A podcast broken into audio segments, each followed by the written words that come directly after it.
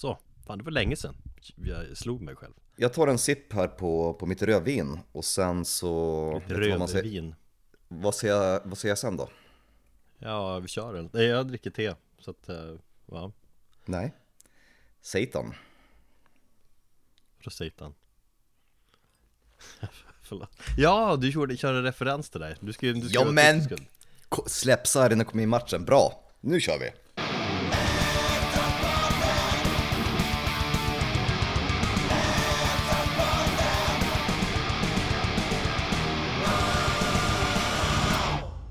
Hur många som tog den där referensen då? Du skulle ju sagt mer med norsk brytning. Hej och välkommen till Metalpodden avsnitt 158 Heter Erik. Min bästis heter Thomas. Hej. Bästis. Fan, det hör man inte ofta. Du, hur är det med peppen egentligen? Men det är rätt bra ändå. Det är, det är söndag kväll, det har varit en liksom hård vecka för oss båda tror jag. Ja, Jag har försökt rodda heltidsjobb och husprojekt och sjuka barn och Linn har varit borta i vad är det, fyra, fem dagar? Men nu har jag druckit eh, te här och jag har sköljt ansiktet med vatten och jag har slagit mig själv i ansiktet som jag gjorde förr i tiden när vi skulle komma igång i den här podden. Och så är jag ganska peppad på det här avsnittet faktiskt ändå. Och så har du raketbajsat också.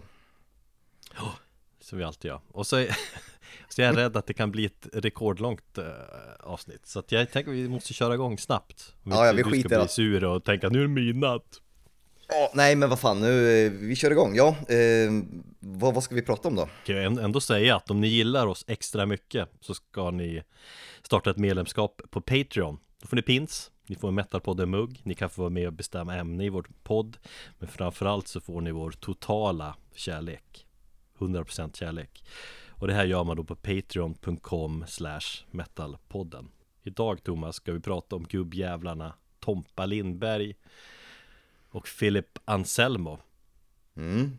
Kanske en udda kombo sådär, men ändå logisk för att vi har eh, Vi har väl båda varit sugna att prata om respektive person ett tag Och nu när vi båda liksom fick suget så tänkte vi Eller du då föreslog att vi kör på båda Två flugor i en smäll Ja, och du kom ju på den här lilla vinkeln som vi tänkte använda oss av, eh, i alla fall här i början. Hur jävla relevanta är de idag?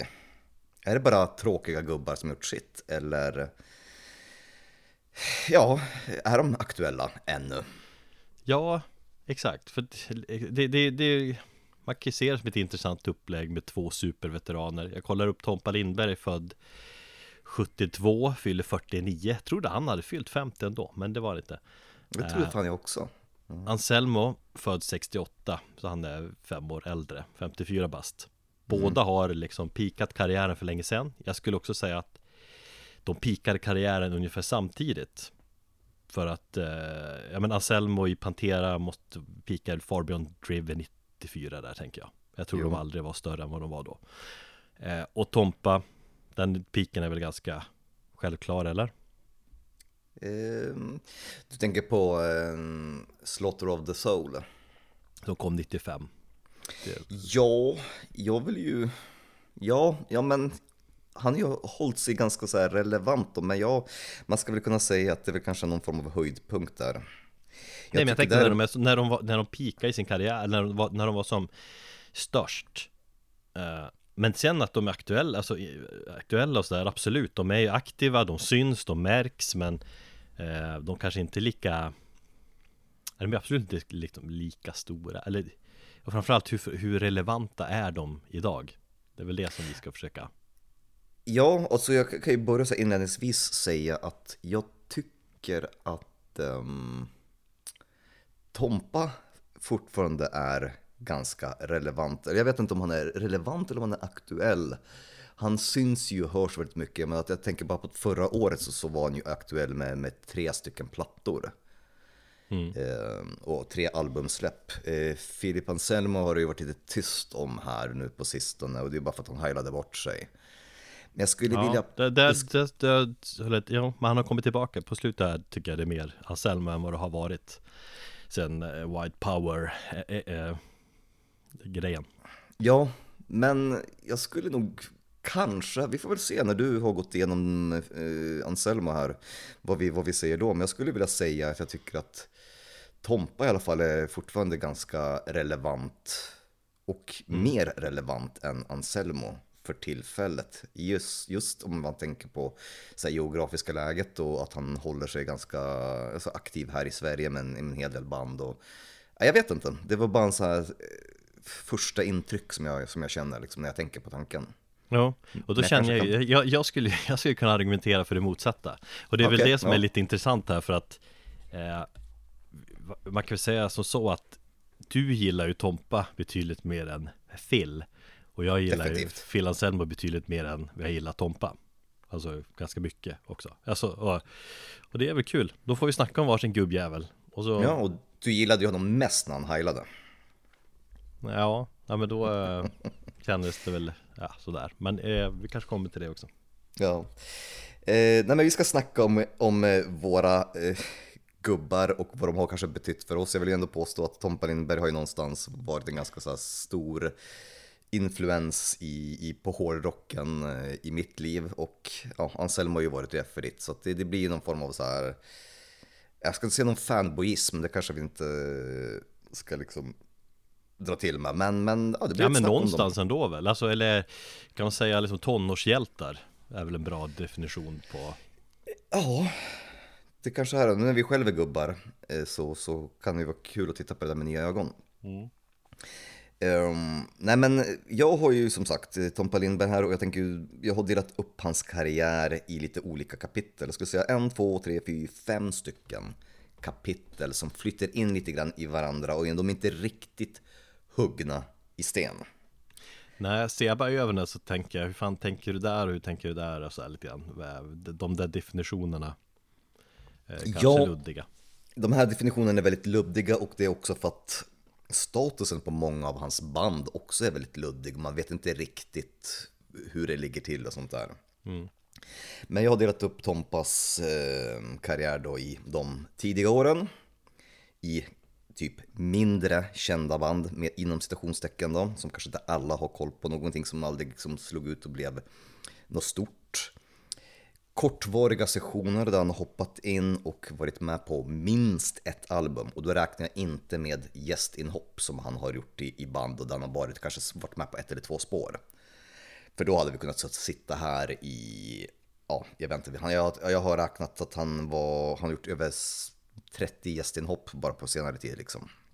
Är det grej för att de ska få extra pengar? Ja, möjligt.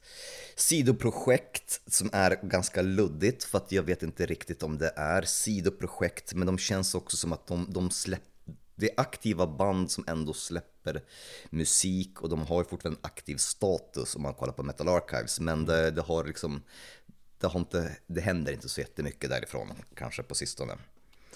Och sen, ja, aktiva band vad han håller på med nu och det vet ju de flesta om här. Vi kan ju börja med, med, med början helt enkelt. Och ja, Tompa Lindberg eh, är väl liksom ganska självklar för många för att han är ju en institution inom den svenska hårdrocken. Och tänker jag också att det märkte man ju i bara den här dokumentären Hårdrock på export hur mycket, liksom, han fick, hur mycket utrymme han fick. Ja, verkligen. Det var, alltså han målades upp som gudfadern inom den eh, hårda musiken i, i Sverige. Mer än någonsin ska jag säga, just kanske också för att han, som du säger, fick så mycket tid. Det känns också som att han är liksom någon form av go-to-guy när det kommer till, till, eh, till hårdrocken. Jag tänker på att han var ju en väldigt så stor inspirationskälla när eh, Sara Elfgren skrev den här boken Grim. Ja. Så intervjuades han också och om tape trading scenen om det är detta. Så att det känns som att han, han var där i början, han är fortfarande högst eh, aktuell. Så det är liksom som en vandrande en, encyklopedi. Eh, men om vi ska börja med de tidiga åren då så, så kan vi väl säga att någonstans så eh, var det väl med Grotesk då som, som han slog igenom. Eller det var väl det kanske de första spåren som, som, som kom att det första fröet som kom att sen bli de övriga banden, At the Gates och så vidare. Mm. Och jag ser ju lite grann grotesk så, på, som Göteborgs motsvarighet till Nihilist i, i Stockholm. Den här tidiga upplagan som inte riktigt var klart vad det skulle bli. Det var lite influerat av, av den tidens scen i USA och sen så kom de banden att splittras och bilda någonting annat som lät väldigt likadant och nästan med typ samma medlemmar. Ja, nej men absolut. Det är västsidans eh, Nihilist. Grotesk eh, blev ju sen At the Gates, men samtidigt så har, hade de ju ett band också som heter Liars in Wait som också gick och blev At the Gates. Det är, ju, det är ju samma typ av människor som, som hängde där, liksom. det är ju en väldigt liten scen. Och i samma veva hade de också ett band som hette Infestation som var eh, väldigt aktiva. Nu snackar vi om, om början på 90-talet. Infestation var ett projekt som, som ja, varade i sju månader mellan, mellan februari och eh, september 1990. Ehm, de släppte en demo som faktiskt ligger rippad på YouTube. Det var ju så extremt tidig replokalsmusik så det går ju knappt att, att urskilja musiken där. Liars in Wait bildades efter Grotesk eh, och det hade samma lineup som eh, At the Gates hade i början. Men eh, Tompa hoppade av Liars in Wait innan dess debut-EP.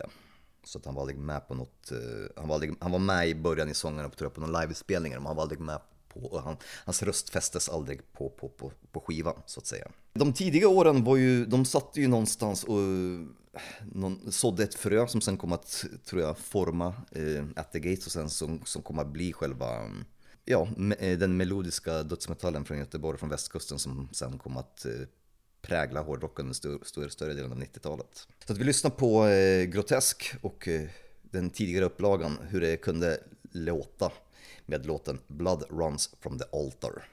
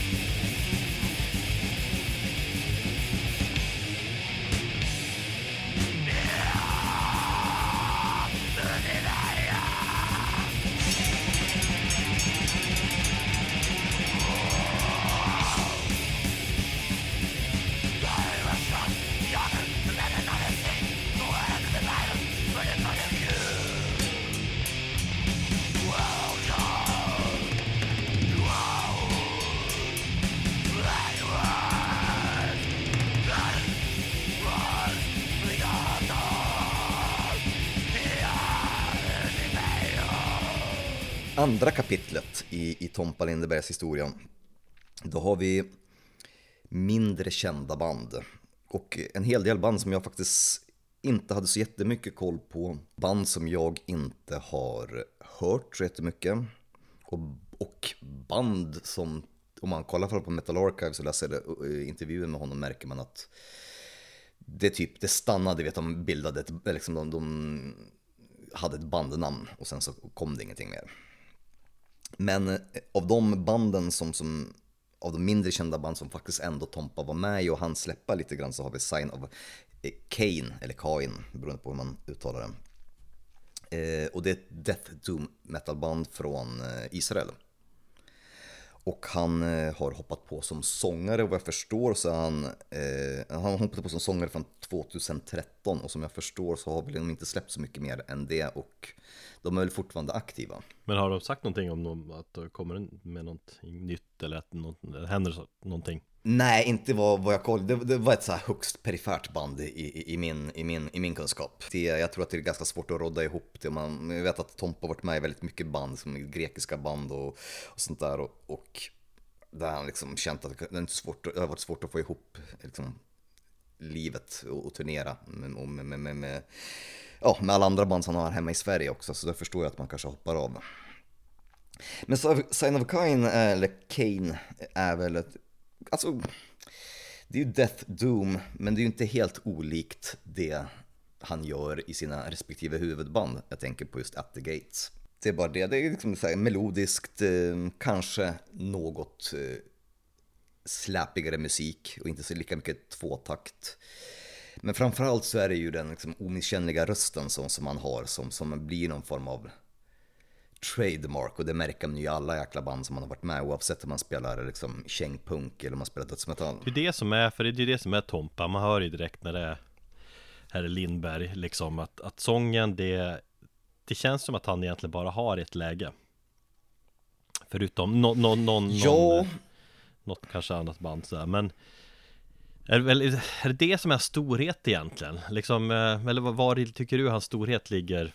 Ba- Bara rent musikaliskt Förutom att han varit med Från absolut första början Liksom han är fortfarande aktiv och han, han är Den som styr spakarna i bakgrunden mycket verkar det som Men, men liksom var ligger hans musikaliska storhet? Han skriver texter Han skriver kanske inte eh, musik Jo, men han, är, han räknas som kompositör också. Sen så vet jag exakt, vet jag inte hur mycket han gör kanske i At the Gates och i The Lurking Fear, för där, där tror jag det är mycket de andra bandmedlemmarna skriver. Men i väldigt mycket av tidigare åren så har han ändå varit ganska aktiv tror jag med att skriva musik.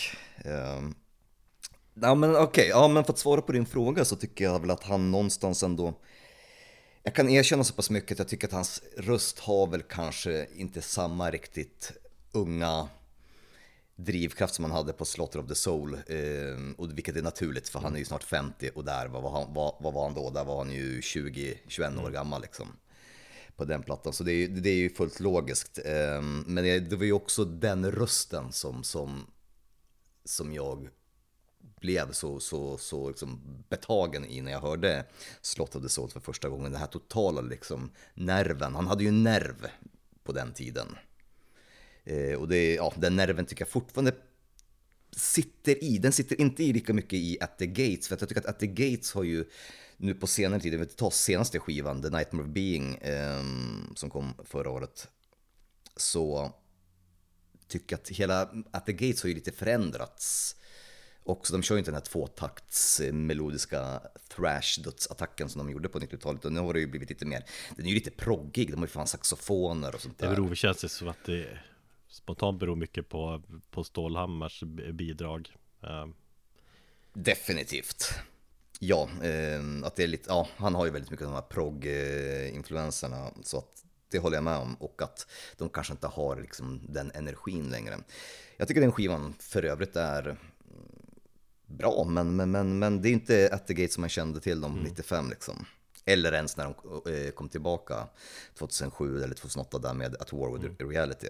För det var ju fortfarande den här lite gamla skolans At the Gate. För det, det är så intressant det där med, med att vi har så olika syn på, på Tompa och, eller, vad han har betytt för oss. För för mig är det ju Tompa Lindberg och tänka på ni- min 90-tal, då tänkte jag, det har jag varit inne på förut, då tänker jag nästan bara på Blinded by Fear-videon, att den gick på MTV hela Ja. tiden. Och jag var, var så jävla less på den här låten, för jag hade ju inte- liksom inte lyssnat på Betty Gates innan dess. Liksom. Det var ju mer efter det som hela melo, me- melodiska dödsmetallen ex, exploderade. Men det var det, så, sen var han ju liksom eh, Inte försvunnen, men, men han spelade ju inte i de, de största banden eh, Efter det Så att han. Så, han har ju inte varit Nej. liksom tight med mig i liksom i mina tonår och eh, Att jag alltid sett och hört honom så, utan det Ja det är tidigare, the Gates Och så är det mindre band som inte jag hade koll på då liksom Jo, vi, vi kommer till det, men han, han kanske försvann ifrån liksom, att The Gates blev ju väldigt stora med den plattan, det var ju en milstolpe, men, men sen så när de splittrades så, så han var ju ändå jävligt aktuell i, i bra fan skitsystem och många andra liksom, bra band, The Crown och sånt där, så att eh, han höll sig fortfarande väldigt aktuell, men kanske inte lika synligt och lika kommersiellt då. Eller kommersiellt ja. Ja, mm.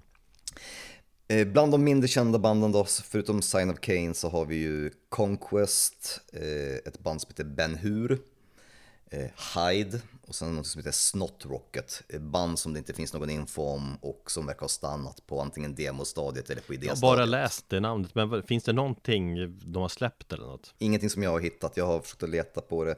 Metal Archives har väldigt ehm, begränsad info om det också liksom. Mm, så att, ja, det är lite svårt. Där skulle man nästan vilja ha, sitta och prata med honom och fråga. Kanske vi får tillfälle till någon gång. Eh, hur som helst, eh, vi kan lyssna på lite grann hur det låter, eh, hur musiken låter när han sjunger i Sign of Cain, där det blir lite death doomig musik från Israel. Det här är låten To be drawn and to drown.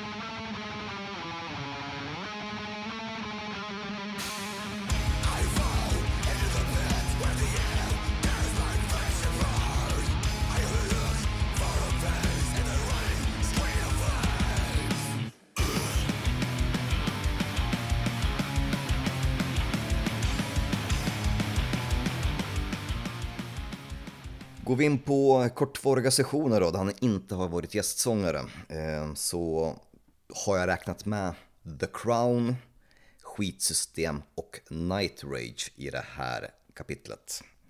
The Crown har han ju gästsjungit, han gästsjung även på The Crown-plattan, eh, fan heter den, den som Stålhammar sjöng på.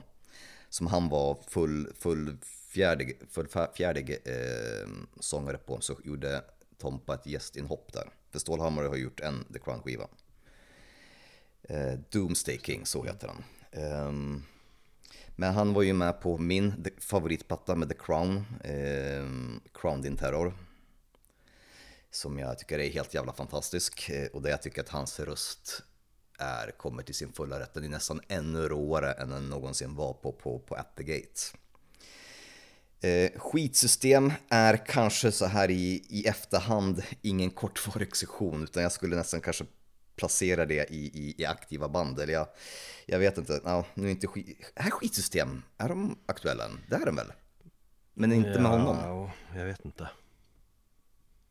Han var med på, på fan tre eller ändå fyra plattor med skitsystem i, i, i början. Sen så är det på min favoritplatta Stigmata sjunger han ju inte i. Nej, han, han är listad som past mm. bands. Faktiskt här. Ehm, där spelar han även gitarr. Från 94 till 2004.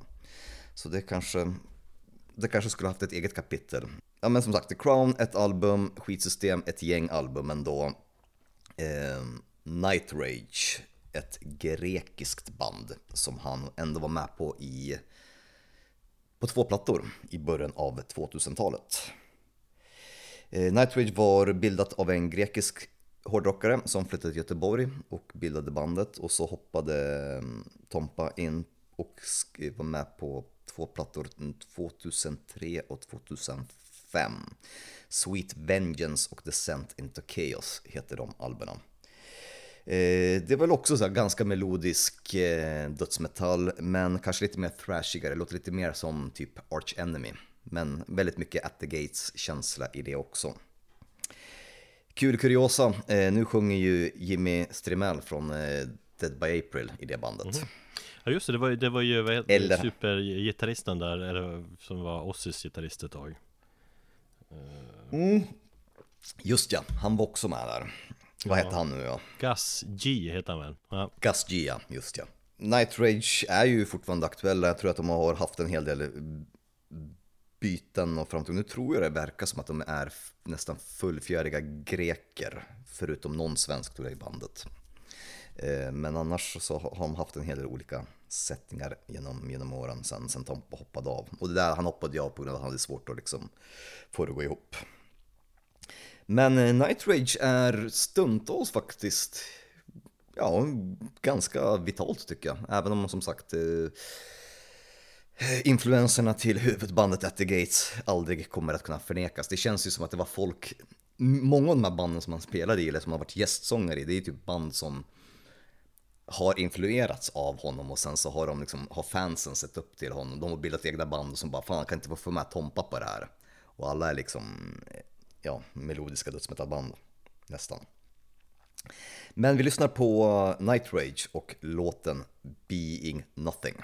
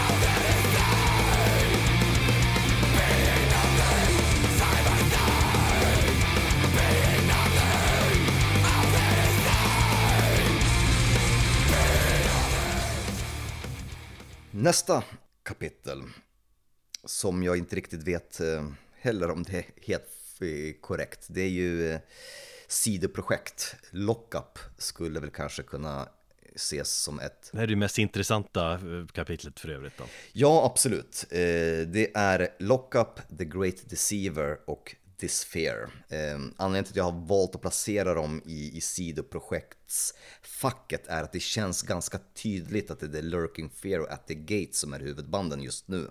Det är de som drar in mest stålar, det är de banden som man turnerar i väldigt, väldigt mycket med. Lockup turnerar ju inte så jävla mycket. The Great Deceiver har inte varit aktuella sedan 2007. Även om de har fortfarande en, en, en eh, aktiv status. Sphere har jag väl hört talas om att det ska komma någonting nytt ifrån.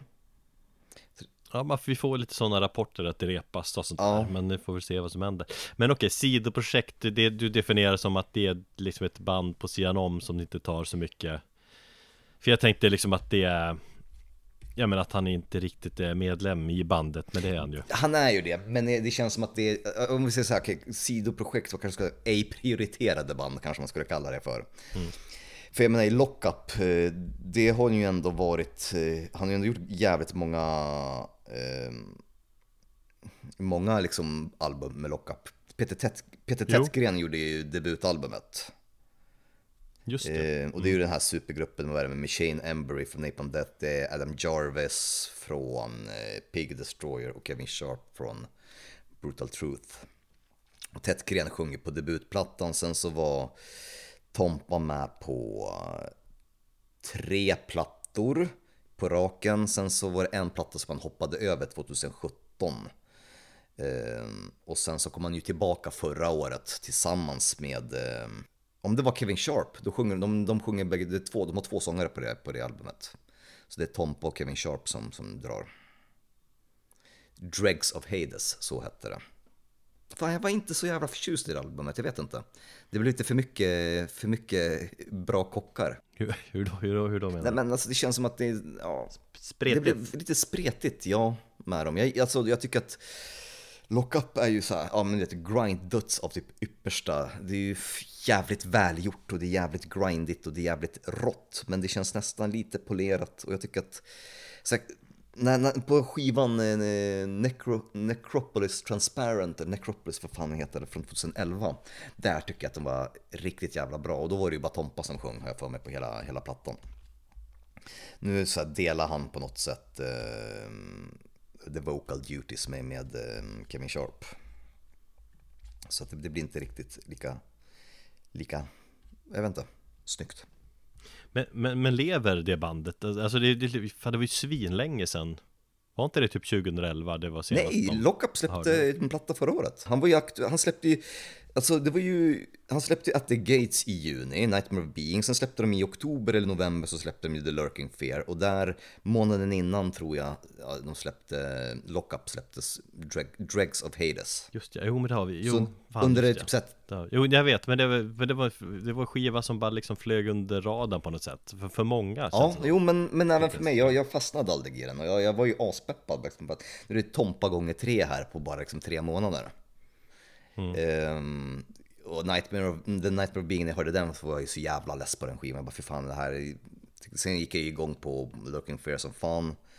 Och så lärde jag mig liksom uppskatta At the Gates-plattan när jag insåg att den var lite mer vuxen kanske än, vad, jag först, först trodde. Men Lockup har jag haft lite svårt för. Jag fastnar inte Samtidigt på, på pappret är det typ coolaste bandet på något vis Eller man kollar vilka som är med och det är jävligt brittiskt och det är grind och det är Ja, man kanske Ja inte men vad fan, Ja, nu säger jag kanske många det är kockar många kockar. Ja, men vad fan har varit med för? Dan Lilker var ju med tidigare. Jesse Pintado, Nicholas Barker från, från Dimo Borger och the Filth har gjort med. De- Det är ju bara så här super, supersnubbar liksom. Så de är Mm, superduktiga, men, men det blev liksom nästan för mycket på, på, på, på, på senaste plattan. The Great Deceiver tänker jag faktiskt. Det är ju ett band som, som jag tycker är sjukt underskattat. Och jag vet inte om du har lite koll på dem? Det var länge sedan man hörde dem Jag minns dem som jävligt intressanta De är mer liksom hardcore i känslan Jag tyckte mest de var lite så här uh, Jag vet inte om industriella är rätt benämning men Ja, men jag tycker, jag tycker det är, jag tror att han själv har sagt att det är någon blandning av dödsmetall med Joy Division och postpunk. Eh, och det kan man kanske hålla med om, är, det finns ju väldigt mycket industriella tongångar. Och så tänker jag också på att de släppte ju tre plattor, 2003 A Venom Well Designed, 2005 kom Terra, Incog- Terra Incognita, det är min favoritplatta. Och sen 2007 släppte de även en platta som jag totalt hade missat och som jag upptäckte typ nu. Jag trodde de la- lades ner där. Men det är ju så här, det är ju midtempo. Eh, och där när du frågar lite grann om, när du frågar den, eller ställer den här frågan om, om, om, om han fortfarande liksom, vad är, det, vad är det mer som gör Tompa eh, liksom Tompa? Så, så tycker jag att just i The Great Deceivers så tvingas han sjunga på lite annorlunda sätt. För där har du Men det är också typ enda gången jag har hört han göra det egentligen Utan att ha jätte superbra koll på Tompa Men exakt, sångmässigt bjuder han på mycket mer än vad han annars brukar Så, nej men jag, ja, jag minns inte jättemycket av dem Men det var länge sedan jag lyssnade på dem Förutom den här låten du ska spela dem Men eh, det, det, och så, bra men kanske något daterat Oh, sound ja. Det känns väldigt 00 Tidigt 00 Det var någon som eh, skrev det i, i, i ett kommentarsfält på, på, på, på YouTube. Ehm, det låter som ett nu metal-band som inte spelar nu metal. Och jag tyckte det var jättetalande för att det är väldigt här, tidigt 2000-soundet, det här industriella, det har, du har liksom det som var väldigt populärt då bland många band. Daniel Bergstrand producerade ju mm, den här Terräng Incognita-plattan och han var ju på, eh, producerade Dark Ain, In Flames We Root to Remain och eh, Soundtrack to Escape. Och det, det har det här tidstypiska soundet där alla liksom skulle åka till Dugout Studios i, utanför Uppsala liksom. Alltså skivomslaget känns också väldigt typiskt Alltså väldigt cleant Alltså som någon sån här äh, Reklambyrå har varit med och tagit Ja, det ja absolut. Jag tycker också att det, det, det, jag får det, det lirar inte med mig visuellt. Men, men där tycker jag ändå att han på något sätt kommer lite grann till, till, till sin... Eller han får, han får liksom flexa lite grann för att han, han tvingas ju sjunga annorlunda och eh, anpassa sin röst till låtar som går mer eller mindre i mitt tempo hela jävla tiden. Ja, nej men det, alltså, det visar en annan sida av honom som man normalt egentligen aldrig får Mm. Nej, höra precis. Vi lyssnar på The Great Deceiver och faktiskt en av mina favoritlåtar som jag spisade ordentligt mycket när, när, runt där 2005-2006. Um, the Heel on the Throat of the Young.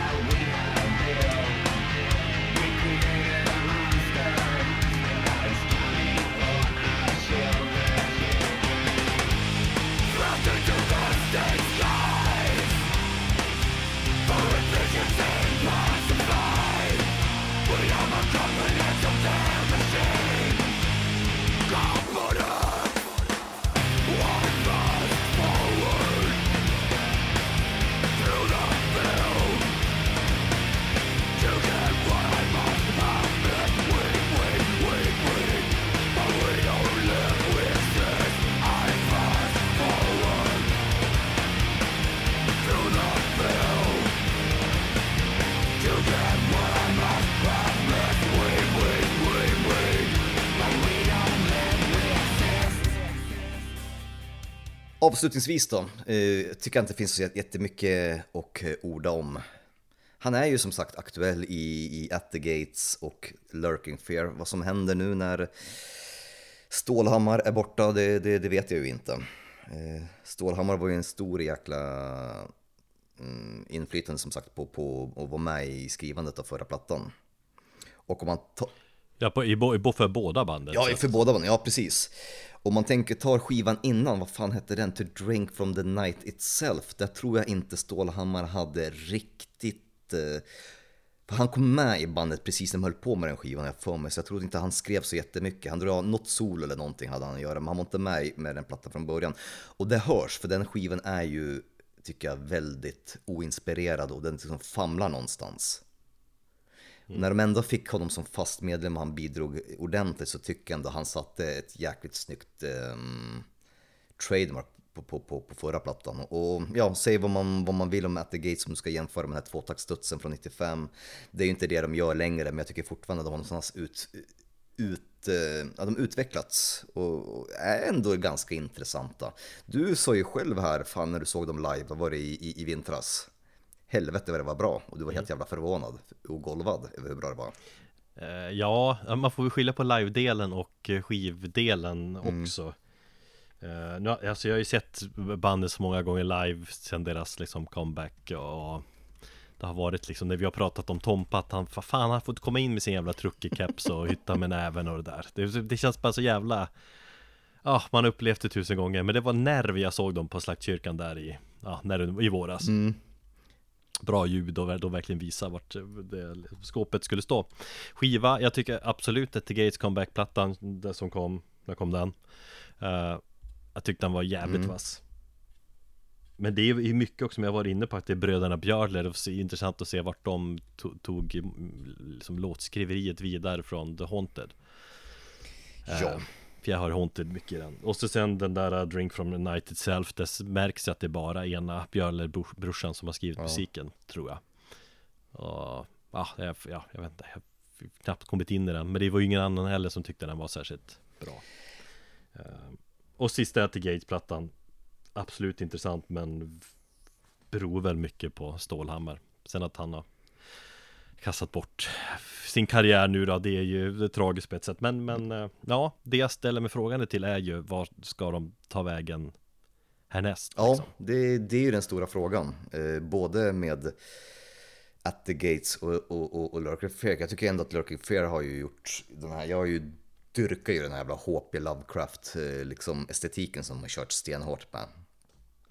Mm. Eh, och där tycker jag också att eh, om vi nu ska snacka om eh, Tompas styrkor så speciellt på senare tid, de senaste ja, 10-talet och framåt, eller egentligen från ja, At War with Reality så tycker jag att han, har, han är ju en jävligt vass ehm, eh, ja, alltså ly- lyricist, textförfattare.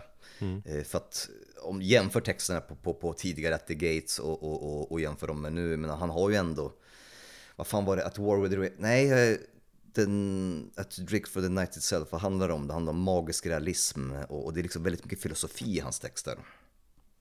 Och jag tycker att ändå att det finns en så här väldigt stor fil- filosofisk eh, aspekt som han kanske har fått till sig nu i och med att de har blivit äldre. Som han inte hade när han var 20 år och bara ville kröka liksom. Så det tycker jag också är en styrka. Men, men för att summera det. Eh, ja, gubbig blir vi alla förr eller senare. Eh, folk kommer väl kanske tycka så om den här podden när vi sitter här och bara, "Nej, fan, de var, de var vassare 2016, 2017. Och kidsen tycker vi måste snacka mer corig, metalcorig musik Precis. Men jag tycker ändå att eh, i mina ögon så, så han är ju aktuell, han är en institution, han, det är ju någonstans, även om det är bekvämt och man vet vad man får med Tompa och det kommer kanske inte spränga några nya liksom, gränser så, så finns det en rutin och en professionalism med honom och man kan ju liksom alltid förvänta sig kvalitet från honom. Men aktuell, jo han, är, han syns här, men Ja, vet Gates ställer mig absolut, de, de turnerar runt och de, de drar folk liksom men Ja, De drar in pengar, det är ju liksom, det, Inte. det är väl en huvud, huvudsakliga inkomstkällan tror jag. Absolut, men, men, men jag menar mer liksom musikaliskt intressant då, om man säger så Är han det idag? Lurking Fear, absolut Ja, då, då men- tycker jag, då tycker jag att Ja. han, han i så fall är mer intressant i, i The Lurking Fear än vad han är the Gates. Och kommer Mm. eh, Disfear med ett ny platta och han kommer sjunga på den så definitivt. För du pratar ju för lite Disfear här enligt mig då Men jag, jag tycker ju Disfear är det bästa bandet han är med i, eller har varit med i egentligen Ja, ja, ja, ja, jag kan vara med i alla fall topp tre. Jag skulle säga The Crown, ja, nu var jag ju bara med på ett album, men absolut Disfear. Han var ju väl bara med på, på, på hur många album har han gjort där? Jo, han har varit med på alla Disfear-album. Det borde, Nej, Nej. det har han inte. Han, var, han är ju inte första sångare, men han har ju han har väl varit med i bandet i 20-25 Ja. år eller något sånt där. Två plattor tror Ja. jag. De släpper inte skivor så ofta. Och så, men Ja, men Live the ehm, Storm är ju för fan, det är ju en klassiker liksom. Redan, Mm. så att med Uffe. det är Uffe. Nej men jag tänkte också att Disfear känner de flesta till och, och liksom, så att det är väl inga, inga konstigheter med dem. Jag försökte ändå på något sätt hålla det här till, till kanske lite mer obskyra grejer och saker runt om. Men det är ju svårt. Men absolut, jag håller med om Disfear. Jag skulle jättegärna vilja se ett nytt album med dem. Så att, ja, våran gemensamma vän här, du får ta och hålla oss uppdaterade eh, om, om läget. Fråga dem i replokalen. Om det, om det blir Exakt, någonting. han som delar replokal med dem. Vi avslutar eh, Tompa Lindberg kapitlet med eh, en tidig eh, At the Gates-låt. Från eh, With Fear I Kiss the Burning Darkness så lyssnar vi på Star Drowned med At the Gates.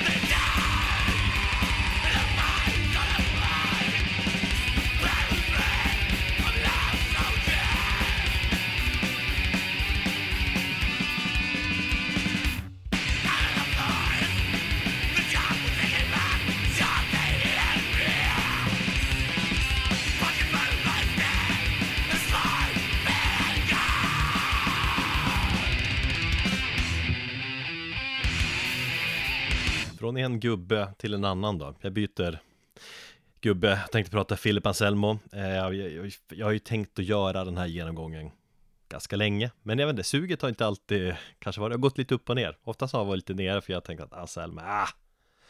Men eh, det har känts vettigt att göra det nu. Jag vet inte, det kanske har att göra med att det här Pantera så kallade återföreningen ja. med citattecken. Och det är här jag ville lägga in en liten eh, grej som, som jag inte fick säga tidigare.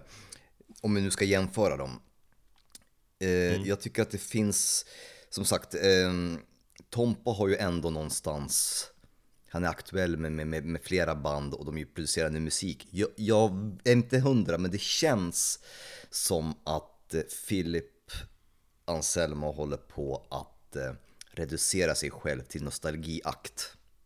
Och i synnerhet nu när, när Pantera har blivit, kommit på tal. Han, det känns som att okej, de får igenom den här Pantera-grejen och han kommer, de kommer, det kommer bli ett nytt Kiss. De kommer turnera på det här i 20 år tills han pensioneras och det kommer bara ligga fokus på, på, på, på Pantera reunions liksom, och återföreningsspelningar runt om i världen. Mm. Nej, för det där är ju Tompa som kör med sitt Etty Gates som bara drar in pengar. Anselmo har, och det kommer jag visa nu, har ju otroligt mycket liksom tycker jag, spännande grejer som han håller på med. Ja, men är det saker som, som fortfarande... Den här Pantera-grejen är ju, det är ju, det är ju, det är, det är den här äh, mångmiljonchecken de får och det är, många är ju tveksam till den, jag är ytterst tveksam. Det, alltså man får ju, det är inte, det är inte Pantera, men det är någon form av hyllning till Pantera. Man får ju se det ur perspektivet att det är kul och jag följer Charlie Benante på ja, Vilka, vilka är det, det, det, det Charlie Benante? Det, Benante, det är Zack Wild Zack Wilde Dimebag uh, och så är det Phil och uh, Rex Brown. Ja, okej. Okay. Hm. Ja. Så det blir kul, det blir väl intressant att se liksom så här, se hur mycket de, men jag menar när Benante visar liksom uh, trumgrejer som han lånar från dödsboet eller man ska mm. säga, så blir det, väl, det blir väl en hyllning, det är klart. Om de ska komma till Europa nästa sommar så är det, blir det ju mäktigt. Fan, jag har sett eh, Philip Anselmo och en del Eagles och så här och när de kör Pantera-låtar så blir det ju väldigt, det är kul. Ja, jag, är, jag är fan, jag är skeptisk till den här återföreningen också, men mest på grund av att jag vet att det är någon sån här cash in the check grej, men, men fair enough, är man Refused gjorde det. ja, och fan, är man 50 eh, på väg mot 60 så kanske det kan vara ganska skönt att bara casha in checken på gamla grejer. Liksom. Man kanske inte behöver ha någonting att bevisa så att om man nu ska se den andra sidan, men ja, jag är inte så jättesugen. Ja. Nej, men jag anser att du, jag anser att du är ute och cyklar när du liksom vill ändå kasta in Anselmo i den, att han är där nu liksom. Jag tycker, jag tycker inte det. Ja, ja, jag, nej, men kör, kör, så får vi se. Jag ska bevisa okay. det.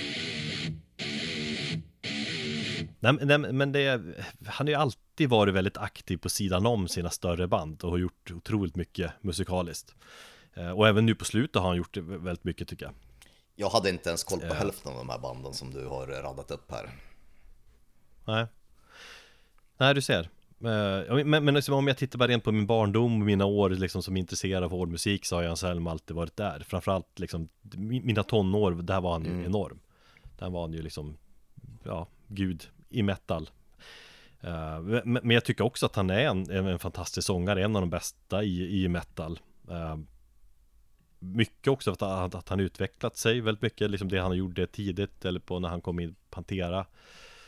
Uh, jämfört med liksom allt, allt han har han har ju varierat sig väldigt mycket, jag har testat på det mesta. Ibland har det funkat bra, ibland kanske mindre bra. Men jag har ändå stor respekt för att han vågat göra så mycket som, som han Skulle du jämföra Tompa och Phil i, i, i bara själva sångstil eller sångomfång eller bara allmänt i sång så har ju Anselmo betydligt större omfång och, och variation. Eh, sjukt. Nej men det går inte att jämföra alls, då har ju Tompa ingenting Nej. i jämförelse. Jag har också tänkt att liksom gå igenom hans sidoprojekt eh, och hans band utanför de här stora. Pantera kommer ju, det kommer jag inte prata om för de kan, kan vi alla och det är ett band som vi har berört. Kanske inte jättemycket i och för sig, men jo, men uh, Pantera är Pantera. Uh, jag kommer heller inte att prata Down, för de har vi ju pratat om mycket i den här poddens historia också, inte minst i Nola avsnittet ju. Just ja. Där vi gjorde ett djupdyk i New Orleans uh, sludgen. Av samma anledning kommer jag heller inte att prata Superjoint då, eller Superjoint Ritual för de hette, som de hette förut, för det, de pratar vi då också. Alla känner ju till de här banden. Ja, annars får vi ju hänvisa till, till det avsnittet, du, du som har koll på alla avsnittsnamn. Nola heter avsnittet, jag vet inte vilket, du får kolla upp vilket siffernummer det är eh, Men jag tror att många inte känner till alla hans andra band och projekt eh, Som du till exempel inte Eh, och, och så att det var lite kul att göra det. Jag har ju känt till de flesta, jag har lyssnat mer eller mindre på allt, men jag har liksom tidigare, men jag har lyssnat mer, lite mer seriösare öra nu. Jag har Okej. tittat liksom tillbaka så har jag också haft en som en frågeställning med mig och där jag säger liksom, eller frågar mig själv, bara, hur bra är han egentligen? Mm. Och hur bra är de här sidoprojekten och hur, hur luftslottig är han då, eventuellt? Eh, och det är väl lite blandat, lite blandade resultat när man ställer de frågorna. Oftast, eh, oftast är det ju mer eller mindre bra grejer han gör. Det är liksom, det är inget snack om att hans kärlek för musik är enorm. Och, liksom, och jag menar, trots att han var högst, allra högst upp, liksom på kungatronen med Pantera, så så han har ju alltid sagt att det, det han älskar mest och det han går igång på, är, det är liksom underground eh, musiken Mm. det han brinner för, det mest extrema musik. Det är ju många som menar att, ja men Pantera på 80-talet var ju töntband, liksom ett glamband. Sen kom Phil in och då blev det andra bullar liksom. Eh, Men, men det, det upplägget lite annorlunda för mig, men det, det är i kronologisk ordning jag kör. Typ. Mm. Och så snabbt innan, innan vi kör igång där, för eh, någon kommer säkert klaga på det, fan ska ni prata Anselmo och, och han är ju Nasse och så här. Eh, nej men tak, med tanke på saker som har hänt. Eh, ja, han är väl en komplex person, inte alltid helt hundra, han har uttalanden och Nazist-apologet, det var du är Erik. ja. Nej men han har väl beteenden bakom sig som kanske inte alltid varit så vettiga och så här. Han verkar inte alltid vara den vettigaste snubben heller. Nej. Men jag väljer att koncentrera mig på musiken. Precis. Jag vet i alla fall några som inte kommer lyssna på det här avsnittet bara för att Mm. när de ser, men det skiter vi i. Jag vet två. Ja, det är jag också. Ja. Kort om Anselmos 80-tal, där finns det inte så mycket att säga till egentligen Han joinade ju Pantera när han var 18 bast Och innan dess var han väl med i två band tror jag Om jag inte kan namnet på, på rak arm eh, Han började redan när han var typ 13 år Så att det finns inte så mycket, eller så vitt jag förstår finns det inte ens något inspelat från de, de tidiga banden där Ja, okej. Så det är inte så intressant. Eh, Och så joinade han det lilla bandet Pantera Som tog mycket tid. Eh, Men vi hoppar till 90-talet Och eh, Southern Isolation var ett projekt som Anselmo hade Med sin dåvarande flickvän Stephanie Opel Weinstein um, Som han sen gifte sig med Och sen har de skilt sig också. Men hon, hon, hon har ingenting med Kirk Weinstein att göra. Nej, jag är ganska säker på det Jag tror att någon har fått för sig det, alltså det jag har sett det liksom. Nej, men jag, jag tror Okej. inte det Eh, Men det, det var ju ett band eller projekt som drog igång 95 Eh, De släppte en EP 2001 och sen lade de ner bandet en tid efter det Som jag fattar på grund av eh, skilsmässan då Mm. Men det är rätt trevlig EP faktiskt Ganska Ganska akustisk, lite så här folkrock, nedstämd, eh, bluesig eh, Sydstatsrockig om man får säga så Mysig tyckte jag den var. Ja, den är mysig. Lite grungeig i känslan. Hon Stephanie som sjunger är ju, ja, hon har ganska grym sångröst. Mm. Anselmo spelar gitarr eh, och det är kul att liksom höra dem ihop på något sätt. Och det hade, det väl, hade väl varit intressant att, att liksom se eller höra vad de hade utvecklats till om de hade fortsatt vara ett par. Just ja. Um, och så tycker jag liksom namnet Southern Isolation Jag antar att det speglar mycket av bandet och känslan Det är som att de har suttit där i I träsken Där i New Orleans eh, Trakterna där med sina akustiska gitarrer och bara jammat fram melodierna Mm. Och så tycker jag att det är, det är som bäst när det blir lite Lite Mystiskt, lite smyg, spooky sådär Vi lyssnar på första spåret då från den självbetitlade EPn Bluebird, Make You Shine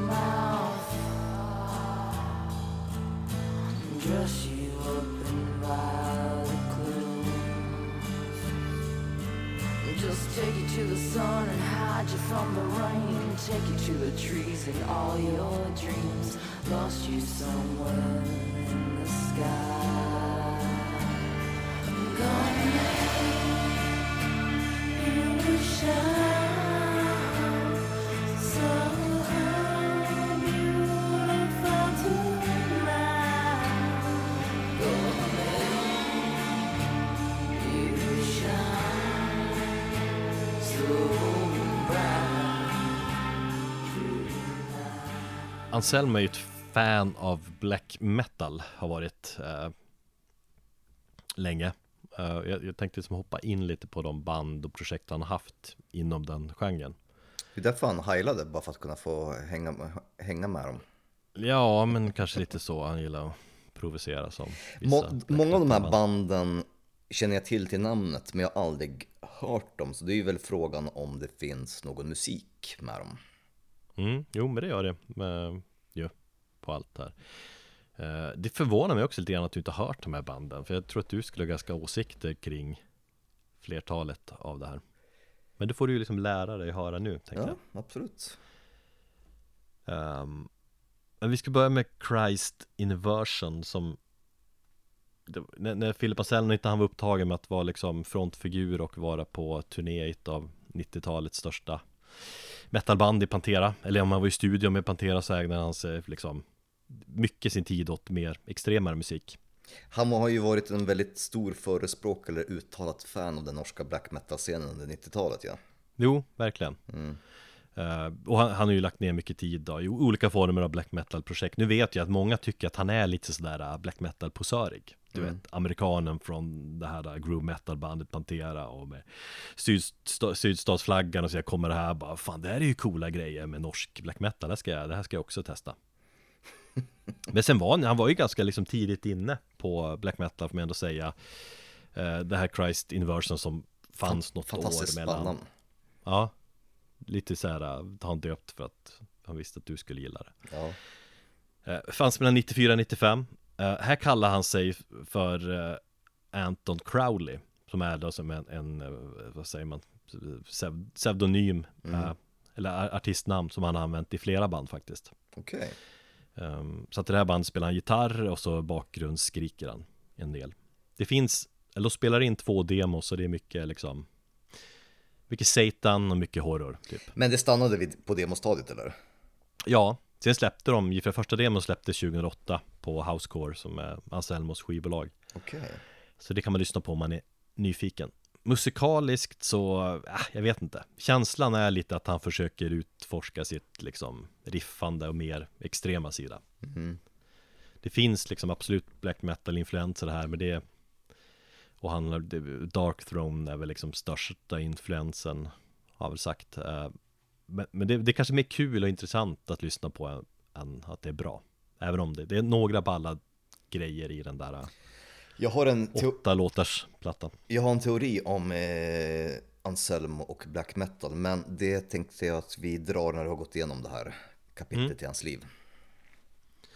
Eh, men, men, men eh, bandet som han, black metal bandet som han la mest krut på under 90-talet var Viking Crown Som eh, första EPn där som Då är det han som spelar allt. Då är han ju i form av Anton Crowley där också. Okej. Eh, Och den är verkligen Ja, vad ska man säga, där går han all in och, och experimenterar. För allt är väldigt Väldigt lo-fi, liksom Det programmerar trummor, du programmerar blast beats Mycket skrik och sådär. Men det, det känns som att det, det är lite för mycket idéer åt alla håll och kanter för att Han ska få ihop det. Och det är allmänt rätt eh, B Liksom Mm. Eh, Det är kul att läsa lite så här kommentarer alltså, ja, nej men det, det håller med, det är rätt uselt Eh, Det är liksom mer att det är Där har du ett väldigt uselt eh, bandnamn också. Viking Crown, ja det är liksom bara fan det är coolt Vi Ja nej, jag vet, det är det V- faktiskt, vad har vi skandinaver? Vi har vikingar, okej. verkligen Eh, Men sen blir bandet lite intressantare när Killjoy från Necrophagia eh, joinar bandet. Och även eh, Anselmos fru är med och eh, Ja det här är ju innan de har skilt sig då. Eh, Hon är med och spelar keyboard Eller hon kallar sig Opal Enthroned Här. Eh, Men då bre- breddas bandet lite grann. Killjoy, han eh, själv beskriver Viking Crown som ett men typ helt egotrippat band. De skiter i all form av kommersiell riktning och gör det bara här för sig själva och målet är att Skriva liksom extremt deprimerande lo-fi black metal. Och det är det man får i den norska skolan, ska jag säga. Det blev bättre alltså. Jo, men det blir lite mer bredd. När det, annars var det bara Anselmo. Och nu är det liksom lite Det är fler, det är tre medlemmar Kanske någon till.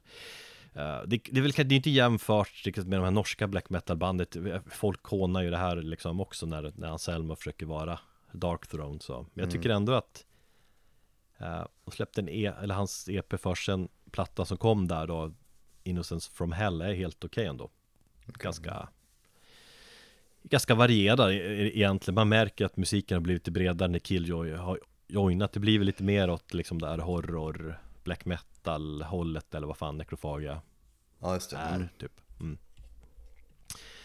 Och så tycker jag att det, det, det med hon Opels keyboards får ta lite plats också så är det lite så här kusligt kanske. Men nu kommer jag att tänka på, han har ju varit med i Necrophagia också, bandet, eller hur? Mm. Eh, Anselmo. Eh, tidigt va?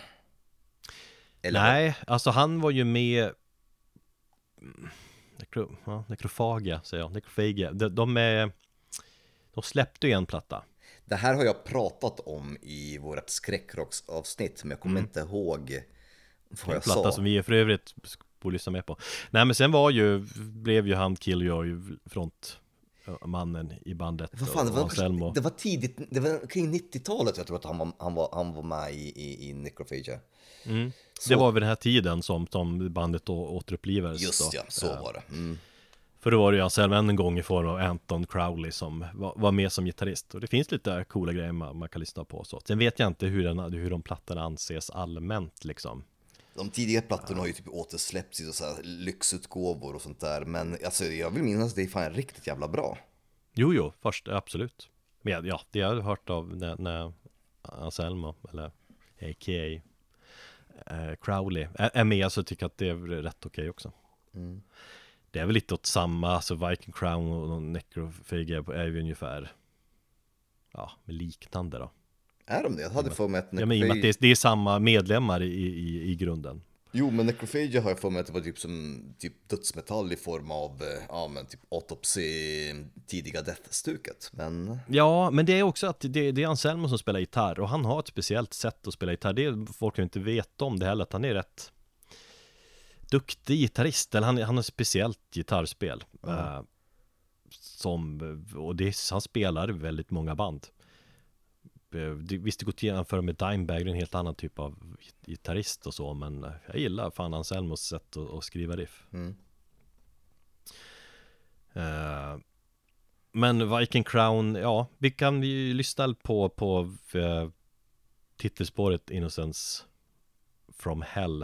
Eh, Hur det låter lite grann. Det är som sagt, det är, de vill att det, det är lite Dark Throne men Dark Throne eller True fansen skrattar lite åt det men eh, ah, Jag tyckte jag är liksom okej ändå.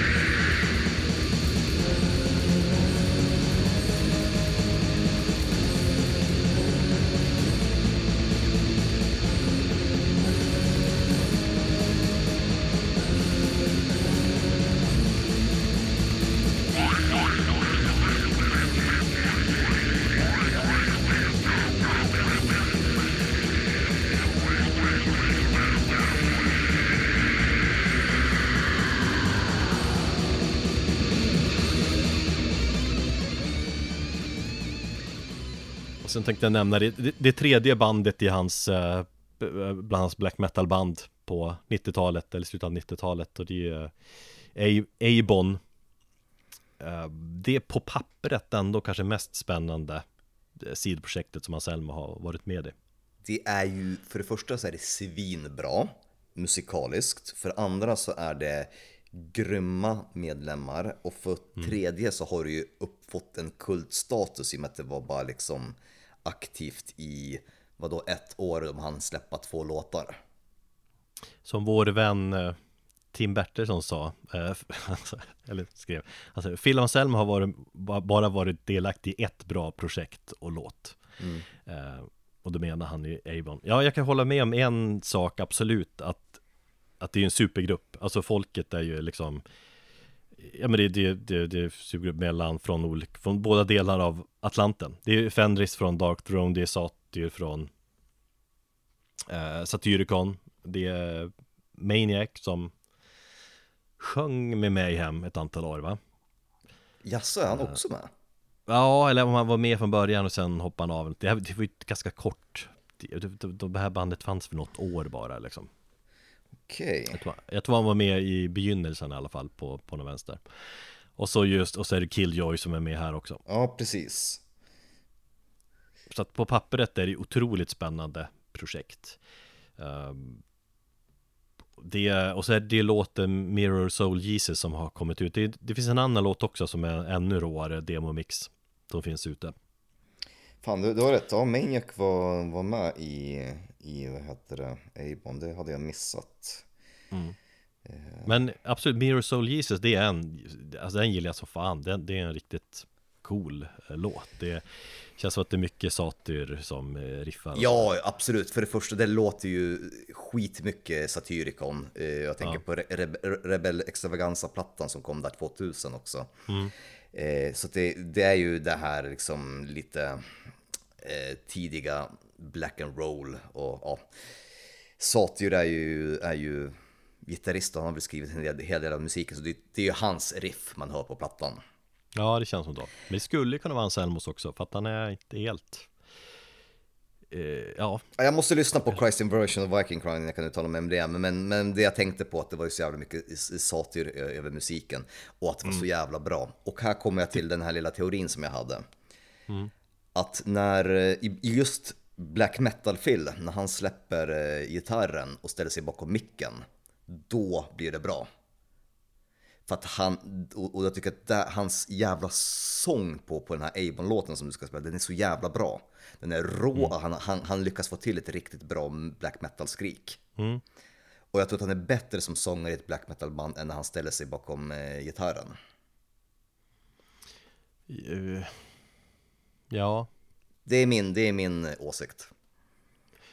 Ja, nej men jag håller med att han, han skriker svinbra på den här låten. Och det, det, så det är som sagt det är en låt som man, man, det får en att man vill höra mer.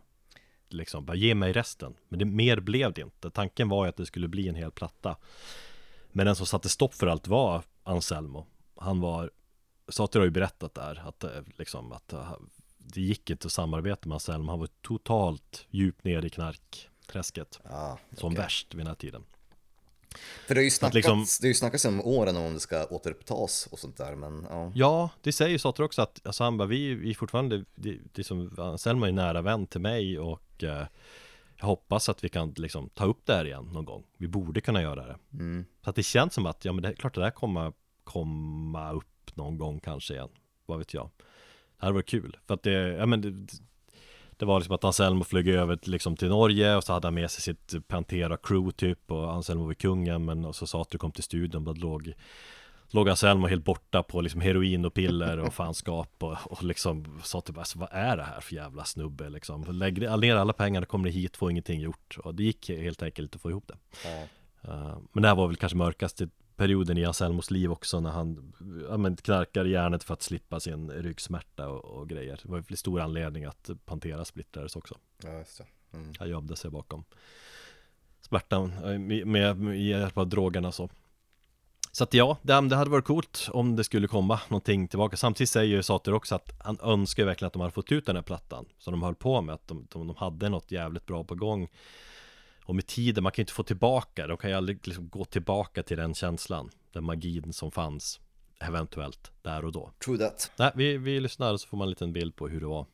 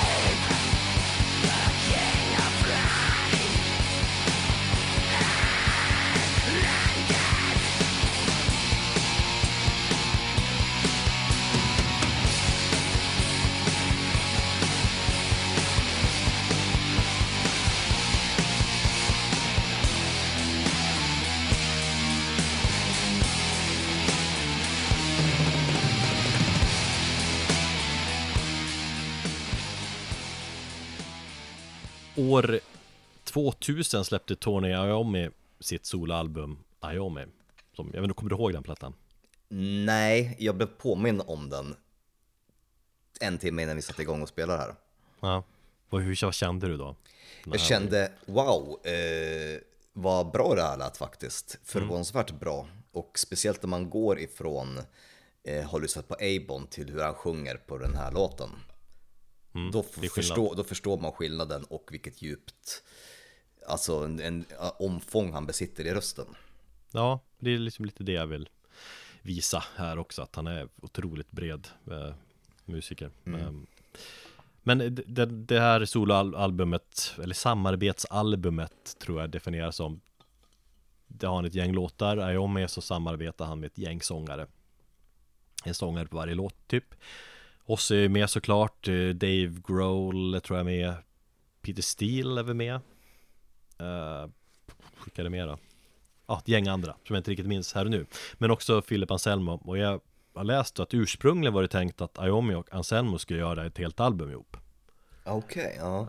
Och det är lite coolt att tänka sig för Tony Iommi och Philip Anselmo och eh, ja, det hade säkert kunnat funka. Men det blev inte av mest på grund av logistiken. De fick inte ihop det, det var hektiska turnéscheman och så vidare. Sen har Anselmo sagt liksom att allmänt att tajmingen var usel på andra sätt också. Det var det var väl annat som satte stopp Liksom mellan raderna kan man väl läsa som att han Att det var ja, men drogstrulet Det var ju samtidigt nästan som Avon-historien Just det. Mm.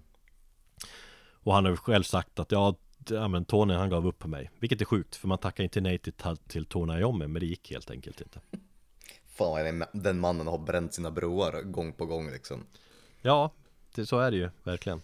Men de fick ihop tre dagar tillsammans och så skrev de tre låtar Varav en låt, Time Is Mine Är med på den här solplattan. Ganska tung, långsam låt. Eh, Sen finns det en annan låt också eh, Som man kan lyssna på på eh, Youtube Som är lite mer upptempo typ. Och sen en tredje som aldrig har Släppts men som folk vill höra. Och Den ska ligga någonstans.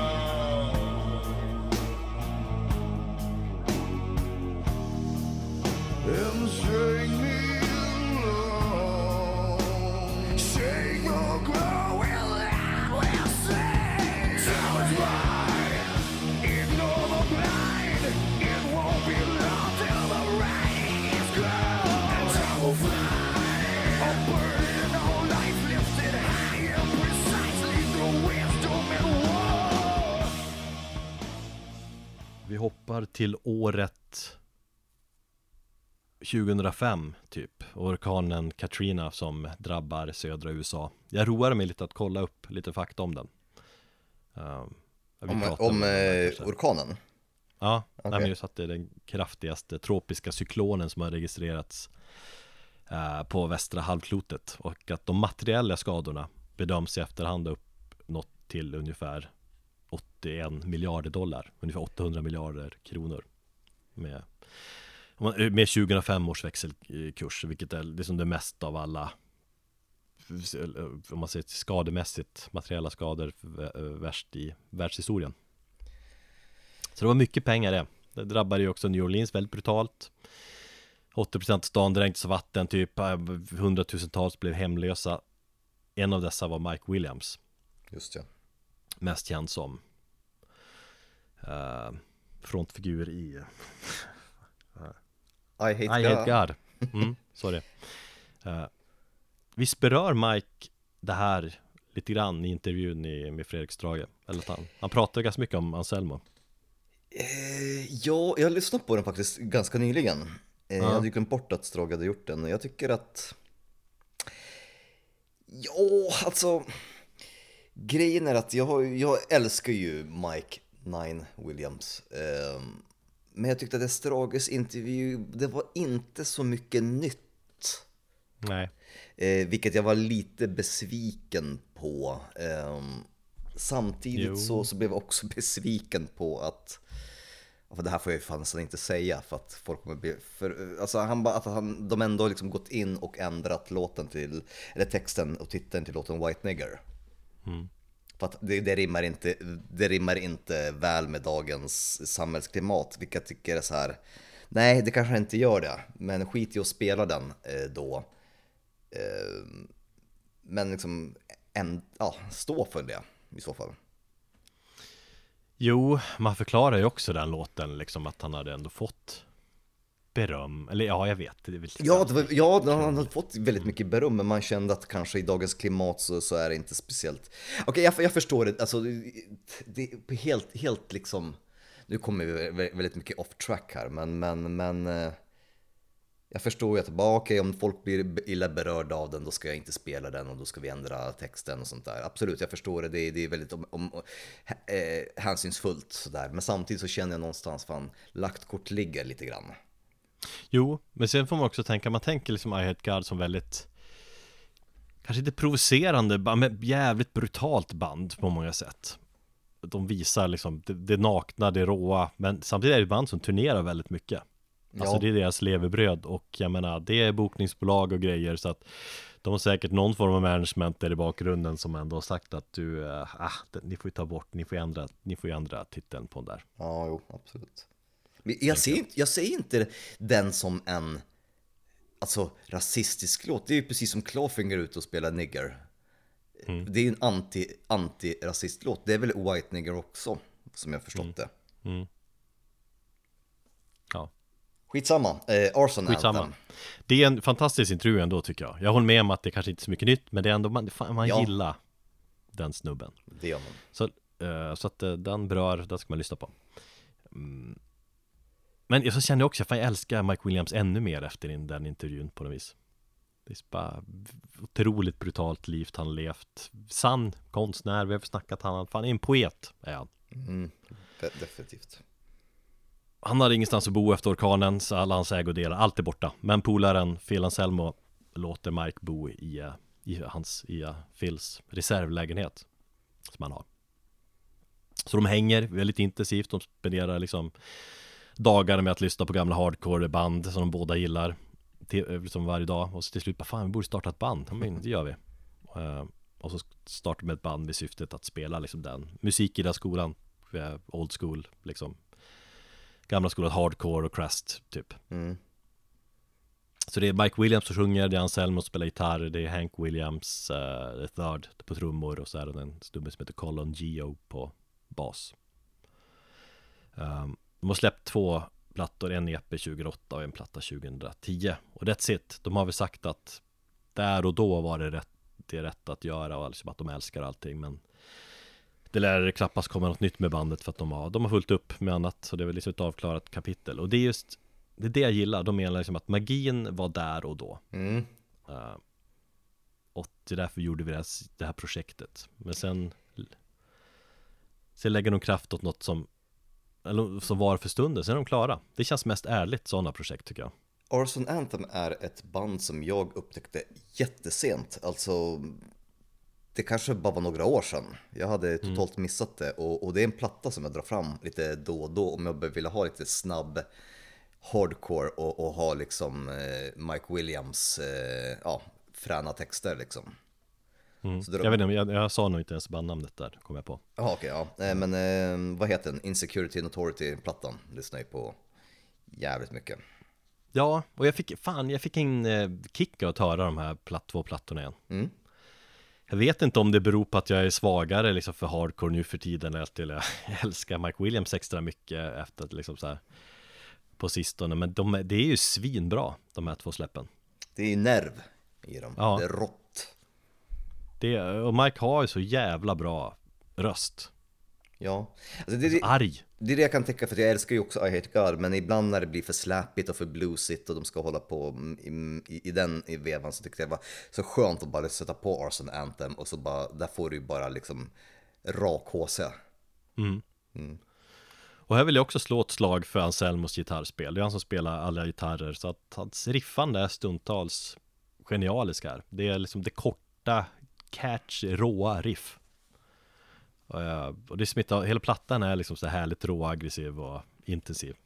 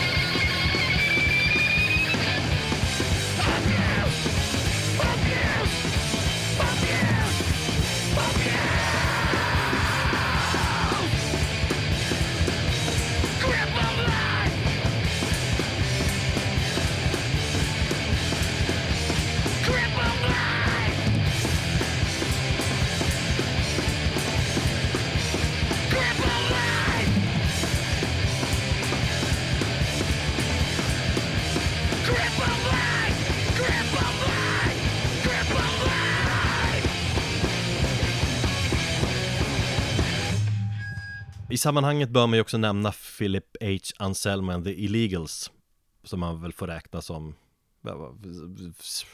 Anselmo soloband typ Ja.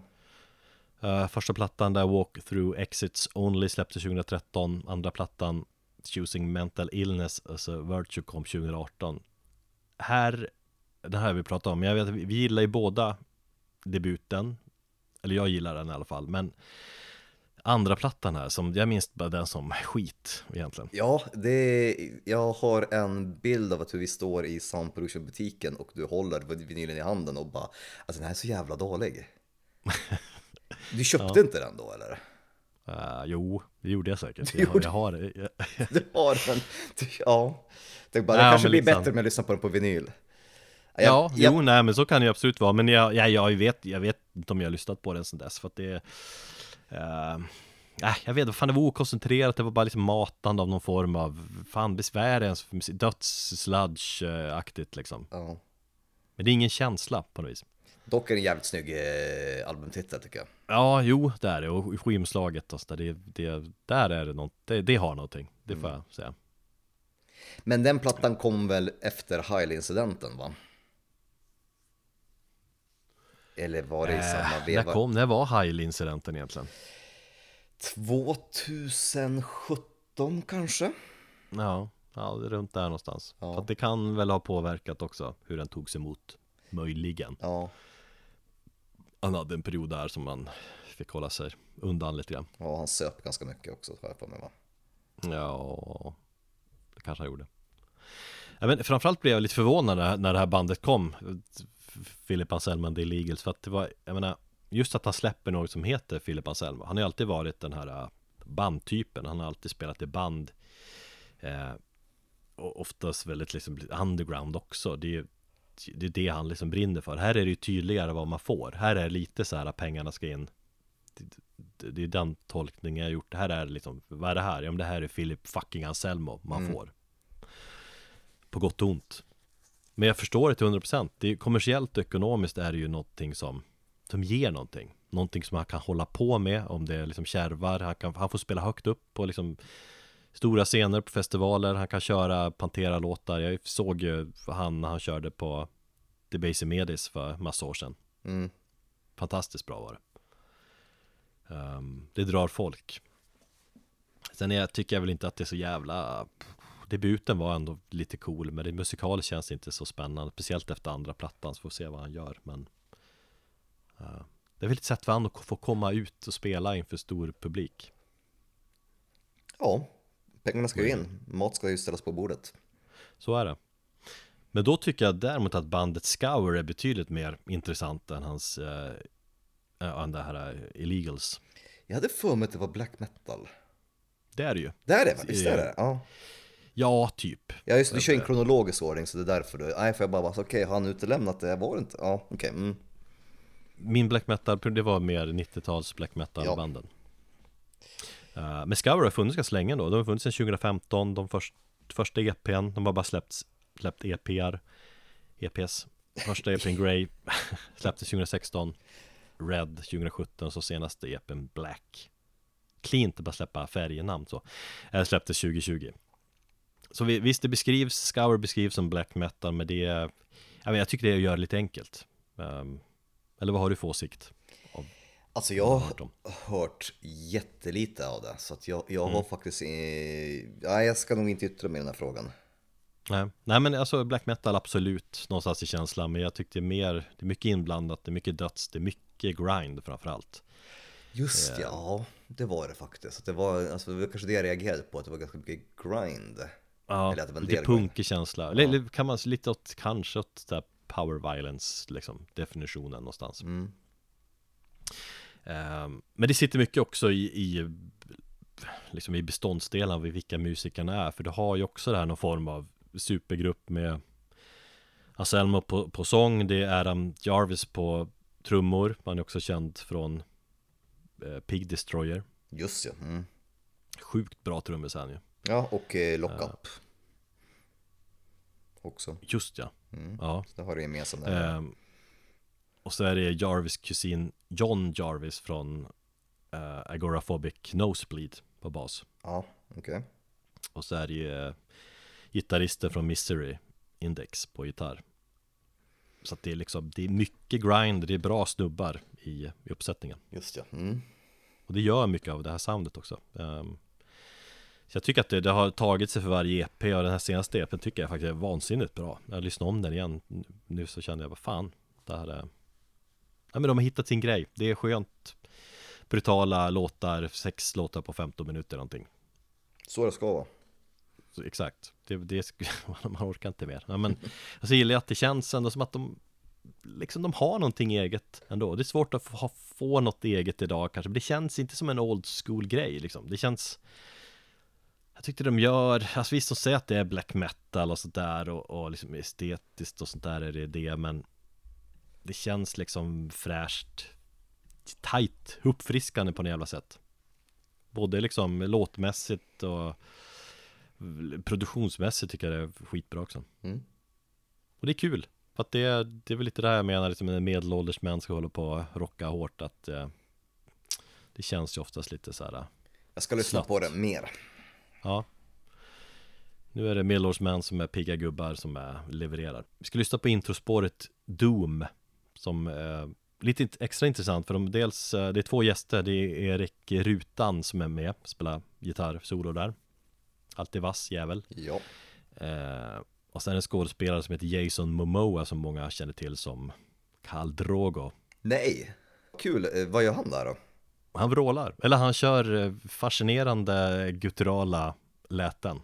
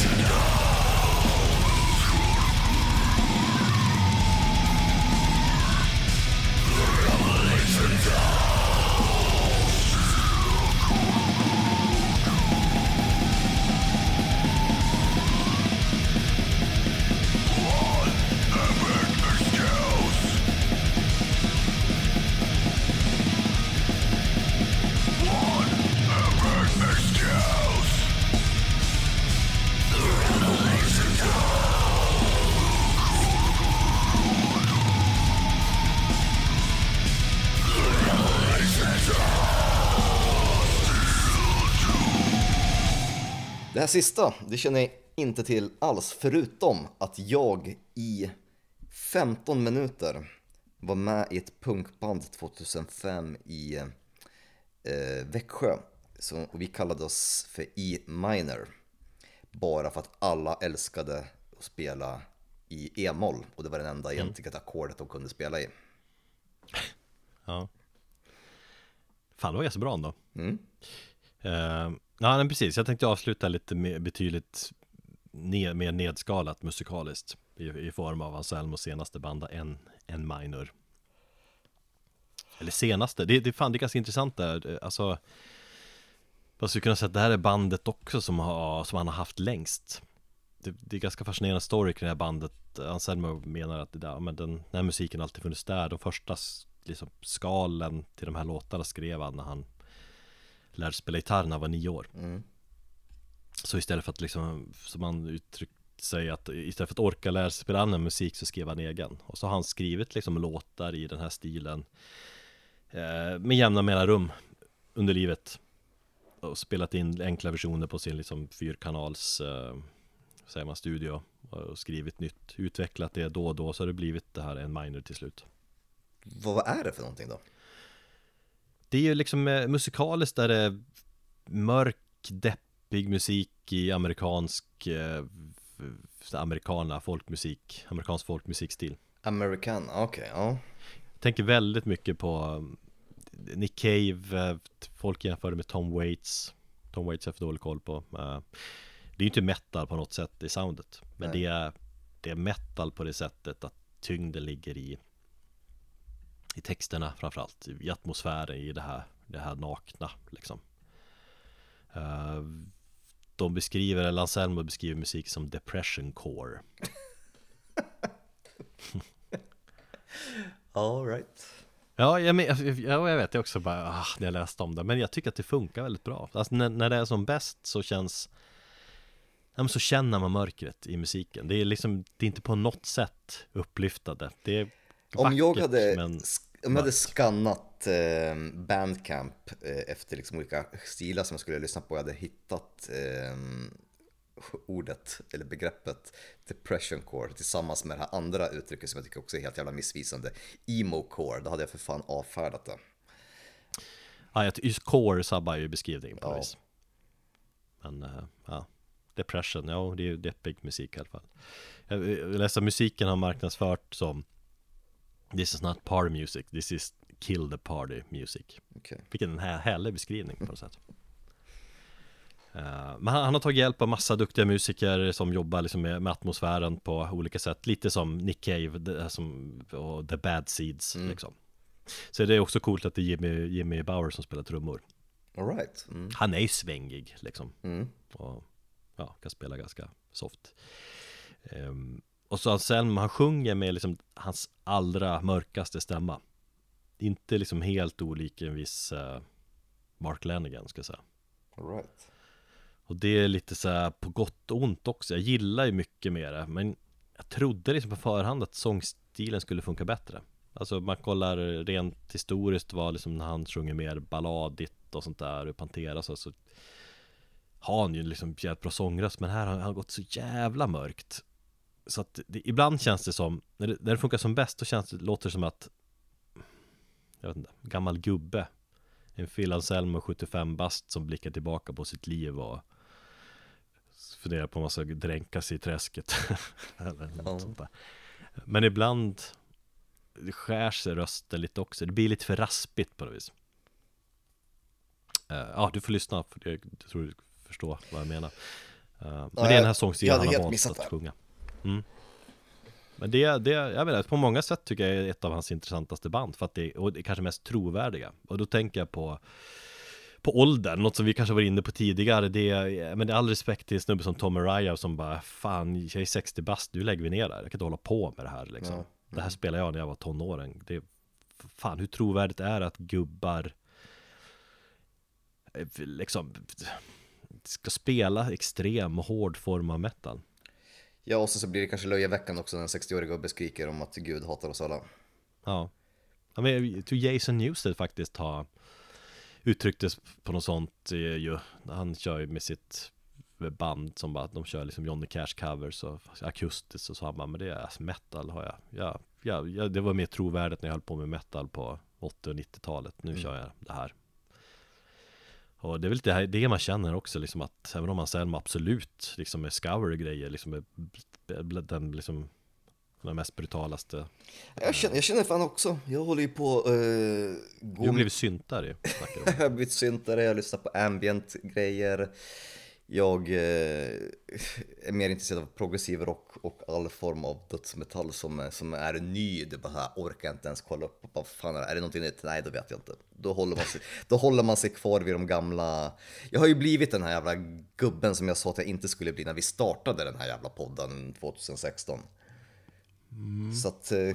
Ja, jag, vad menar du där då? Alltså jag tycker inte, jag tycker du ändå håller dig jag försöker hänga med och allt du lyssnar på För det är mycket döds du bara lyssnar på också Ja, men det, det är döds det jag vet liksom. Men kolla, liksom, jag gick ju igång på Autopsy. Nu har jag ju som fan har jag gått igång på det. Men det är bara för att man vet vad man får. Och det är liksom så här, jag, jag, jag känner ju någonstans att man går, går och blir liksom, jag vill bara ha, jag, vill inte, jag orkar inte bli besviken. Jag vill bara, ja men, jag vet att jag får skön, bra jävla gubbdöds av Autopsy och ja. Det räcker Fast det där man det blir besviken skulle du tänka att ja, man vet vad man får, fan vad tråkigt Det här var Det absolut men det blir- inte deras det- men bästa det är mest- stund, jag men det är okej Jag tror att just nu så är jag, jag är mer i så här att jag vill ha trygghet. Mm. Ja, jag förstår vad du menar och jag kanske någonstans så i framöver så kanske man kommer komma tillbaka till det här och börja upptäcka saker. Men just nu så känner jag att jag vill bara ha trygghet. Det är ungefär som Bloodbath som jag också så här, först förkastade men sen bara fan nej, det lät ändå rätt bra. Det är old school, det här låter bra det. Ja fast det är en bra platta också Ja, alltså, jag vet. Hantverket är bra, jag, jag gillar den som fan också Ja, den har vuxit som Hatar fan. för mig. albumtitel, de är citattecken förstör mycket Eller så är det briljant Ja, kan man fråga Ja. om. Nej men ja, ja nej men man, någonstans så går man och kanske, man är inte lika pepp på, på, på ny musik kanske. Jag förstår ju Phil Anselmo här, när jag gör sån här grej. Ja, jag, jag vet inte hur vi kom till den tolkningen av det hela. Men, men vad jag menar med att Det funkar ju bra när han låter gubbig och, och det låter som att han sjunger om sitt liv. Och jag menar eh, vad fan, här är en snubbe som har levt som musiker sedan han var typ 13 bast. Ja, men okej, okay, jämfört med till exempel, jag fattar att Tom Mariah inte, det skulle bli fel om Tom Mariah står och börjar göra americana musik och, och står stå där med en, fan vet jag, akustisk gitarr och spelar singer-songwriter-grejer.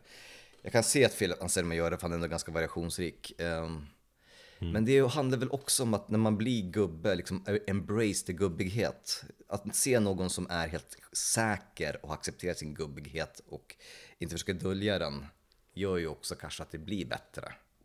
Mm än någon som försöker vara som är gubbe och försöker. Det finns ju ingenting mer patetiskt än en gubbare som går upp på scen och sen så försöker de ja, spela musik som om de vore 20. Ja, det är det jag måste försöka göra senare i höst med Pantera och sånt där men Ja, jo, sant um, Nej men jag, vad, liksom, vad jag menar att just en minor beep på många sätt hans intress mest intressanta band då för att det det känns mer trovärdigt. Men också ur, ur hans perspektiv från hans liv och jag menar alla extrema toppar han upplevt men alla jävligt mörka stunder också. Och, liksom, och det är någonting man, man känner det i den här musiken.